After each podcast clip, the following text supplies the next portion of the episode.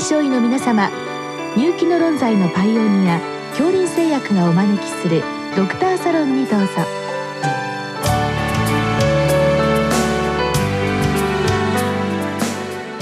今日はお客様に理化学研究所バイオリソース研究センター細胞材料開発室室長中村幸雄さんをお招きしておりますサロンドクターは防衛医科大学校教授池脇勝則さんです。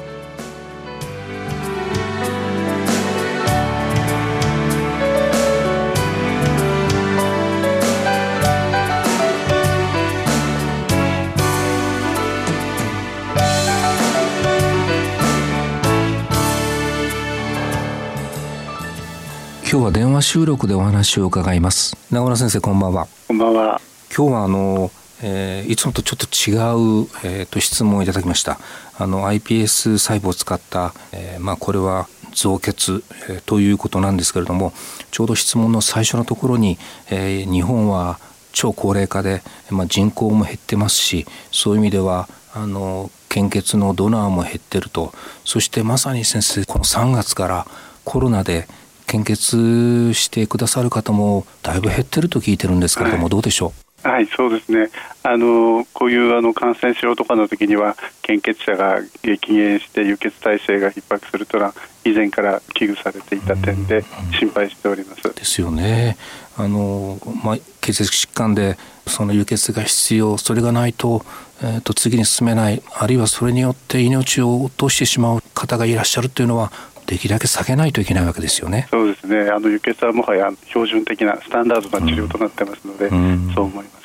それでまあこれはまああの今始まったわけじゃなくてあの前から始まってるんだろうと思いますけれども、はい、えー、質問にあります iPS 細胞を作った白血球赤血球血小板でまあ輸血をしようという動きなんですけれども。はいはい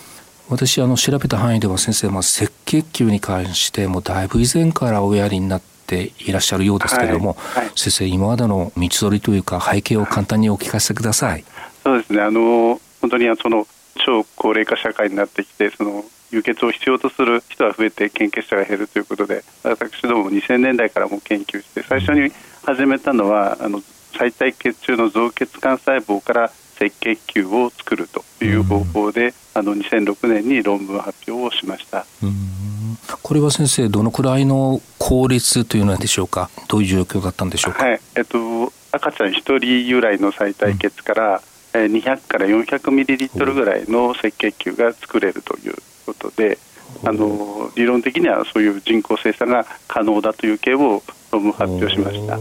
これはでも先生最終的にはそれが実用化まではいかなかったわけですね。そうですね。あの一つの問題点としては大きな問題点としてコストがものすごく高くかかるという点とあと赤ちゃんの再体血がサンプルごとにやっぱりクオリティが違うので再現性が難しかったという点があって別の方法を考えようということになりました。その先生次の別の方法というのはどんな方法なんでしょう？か、はい。はい、あの当時も ES 細胞が出てましたので ES 細胞から赤血球を作ろうという方法を考えまして、えー、まずマウスで試みまして、えー、えー、ES 細胞から誘導して、まあ、しかしその ES 細胞を大元から赤血球を作るというのはこう時間がかかりますのでやはりコストが高くなるので、うん、その赤血球全駆細胞のレベルで不死化した細胞そこでずっと増える細胞ができれば、うん、あのコストダウンが図れるんじゃないかと思ってトライしましたら、うん、まあ、運よくあのマウス由来なんですけどえ赤血球全駆細胞株が作れて、そこから大量の赤血球を生産することができるということが分かりました。まあ、私も専門ではないんですが私のイメージとしたら赤血球の場合はその、えーと、いわゆるその幹細胞のレベルからだんだんとこう成熟して成熟したまあ赤血球になるわけですけども、はい、あるその、うん、そういう流れの中の上流のどこかで安定的にそれがこう増殖してくるような細胞を作ることがやっぱりそういう成功の鍵なんでしょうか？そうですね。あの赤芽球と言われるレベルの段階であの不死化したずっと増え続ける細胞株ができて、うん、かつ従来もそういう細胞あったんですけど脱核した赤血球を作るということはできなかったんですけど、我々はそこであの脱核もできるような細胞株を作ることができたという。うん。確かに先生赤血球は核を持ってないし有吉先生あのグロビンもえーと、その胎児型と成人型という、はい、そのあたりの条件をこう合わせるのは結構難しそうですね。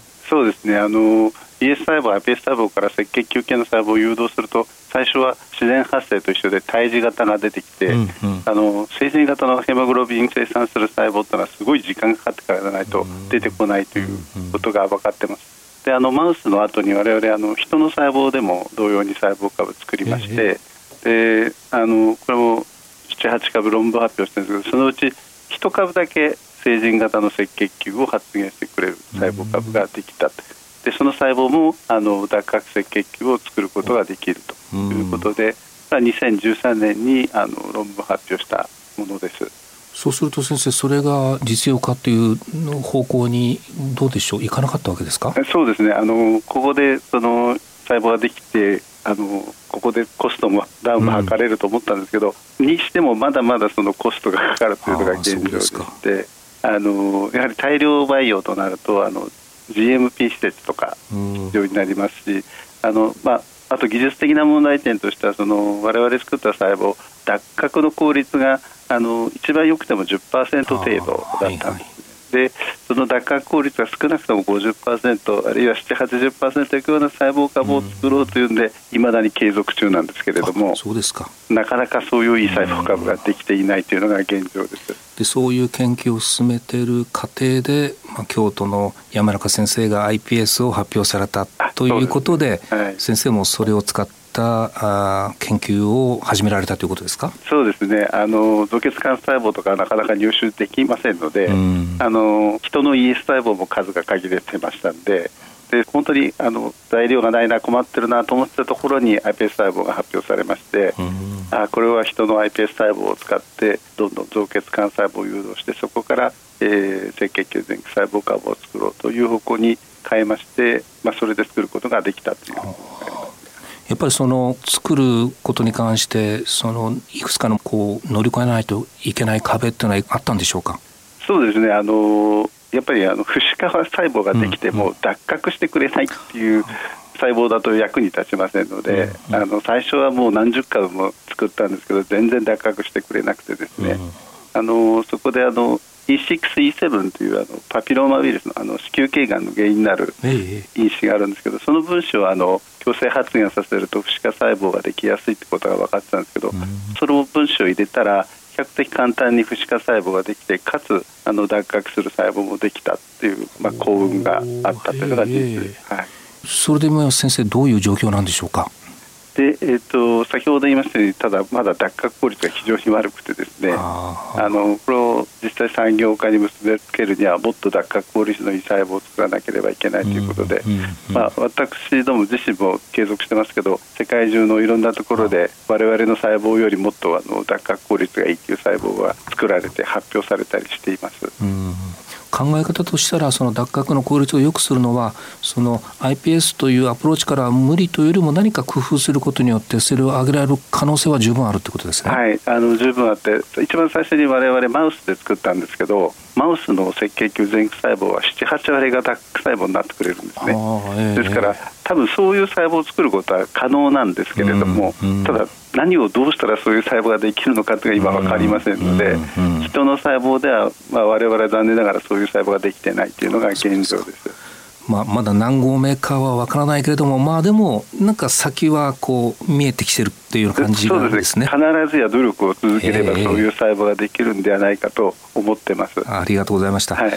今赤血球の先生のお話を聞いて残された時間3分ぐらいになりましたけれども、はい、先生血小板も今結構進んでると聞きますそうですね。あの京都大学の iPS 細胞研究所の江藤教授あの、うん、友達なんですけれども、うん江藤先生あの血小板の方一生懸命やられてまして、うん、手法としてはあの同様に iPS 細胞から、えーと、同血幹細胞を経て血小板の元になる巨角芽球という細胞、うんうん、その不死化細胞を作ってその巨角化球の不死化細胞を大量生産してそこから血小板を作るという方法を、うん、えーと、一昨年ですかねセルに発表されまして、であの今年の3月にプレス発表されてますけども、臨床試験を行っているということで、はい、いわゆるその血小板を、まあ、言い過ぎかもしれません。無限に作ってくれるマスターセルというのを何か工夫をして作られたわけですね。はい、あのその通りです。あのやったことはあの基本的には我々と同様に、うん、極角が球レベルで不死化細胞どんどん増えてくれる細胞を作って、うん。うん、かつそこから成熟した血小板が作れる細胞株を作ることに成功したということですね。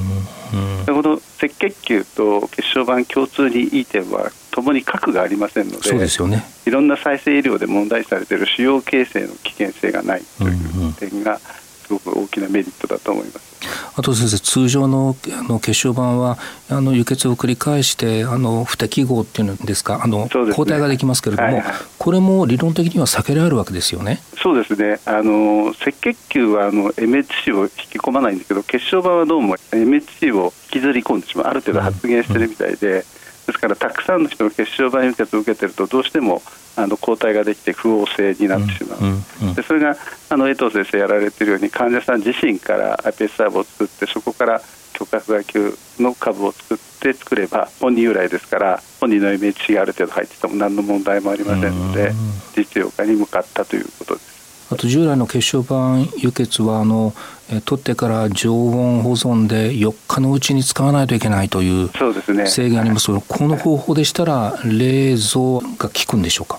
えーと、冷蔵保存できるような期間は同等同じぐらいなのかもしれない、まあ、あの大体血小板の寿命10日ぐらいと言われてますけど、ええ、あのドナーから取った細胞はもっといろんな細胞が混じってますので、え、平均寿命はもっと短くなってたんですけど。あの赤血球の場合もそうですけど人工的に作るとすべての細胞がある程度その寿命があるということですので、ドナーからもらった場合よりもより寿命は長くなります。えーあと先生今日の質問にはですね、はい、えっ、と白血球もっていうふうに書いてあって、はい、先生白血球も可能性あるんでしょうか？そうですね。あの白血球は赤血球血小板よりさらに寿命が短いと言われてますけれども、うんうん、実際に臨床ではその骨髄移植とかで一番あの問題になるのは白血球減少そうですね。で無菌治療室が必要になるわけですけど、うん、もしあの白血球を人工的にたくさん作ることができれば、えー、無菌室もそんなに必要じゃないあの治療が可能となりますので、うん、白血球高中球をたくさん作るということも将来的にはあの目指していきたい分野だと思います。ぜひ先生たちの技術を使った輸血がですね実現する日が一日も早く来るのを記念しております。どうもありがとうございます。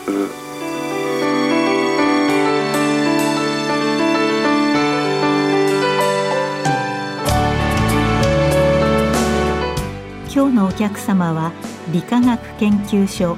バイオリソース研究センター細胞材料開発室室長中村幸雄さんサロンドクターは防衛医科大学校教授池脇和則さんでしたそれではこれで恐林製薬がお招きしましたドクターサロンを終わります。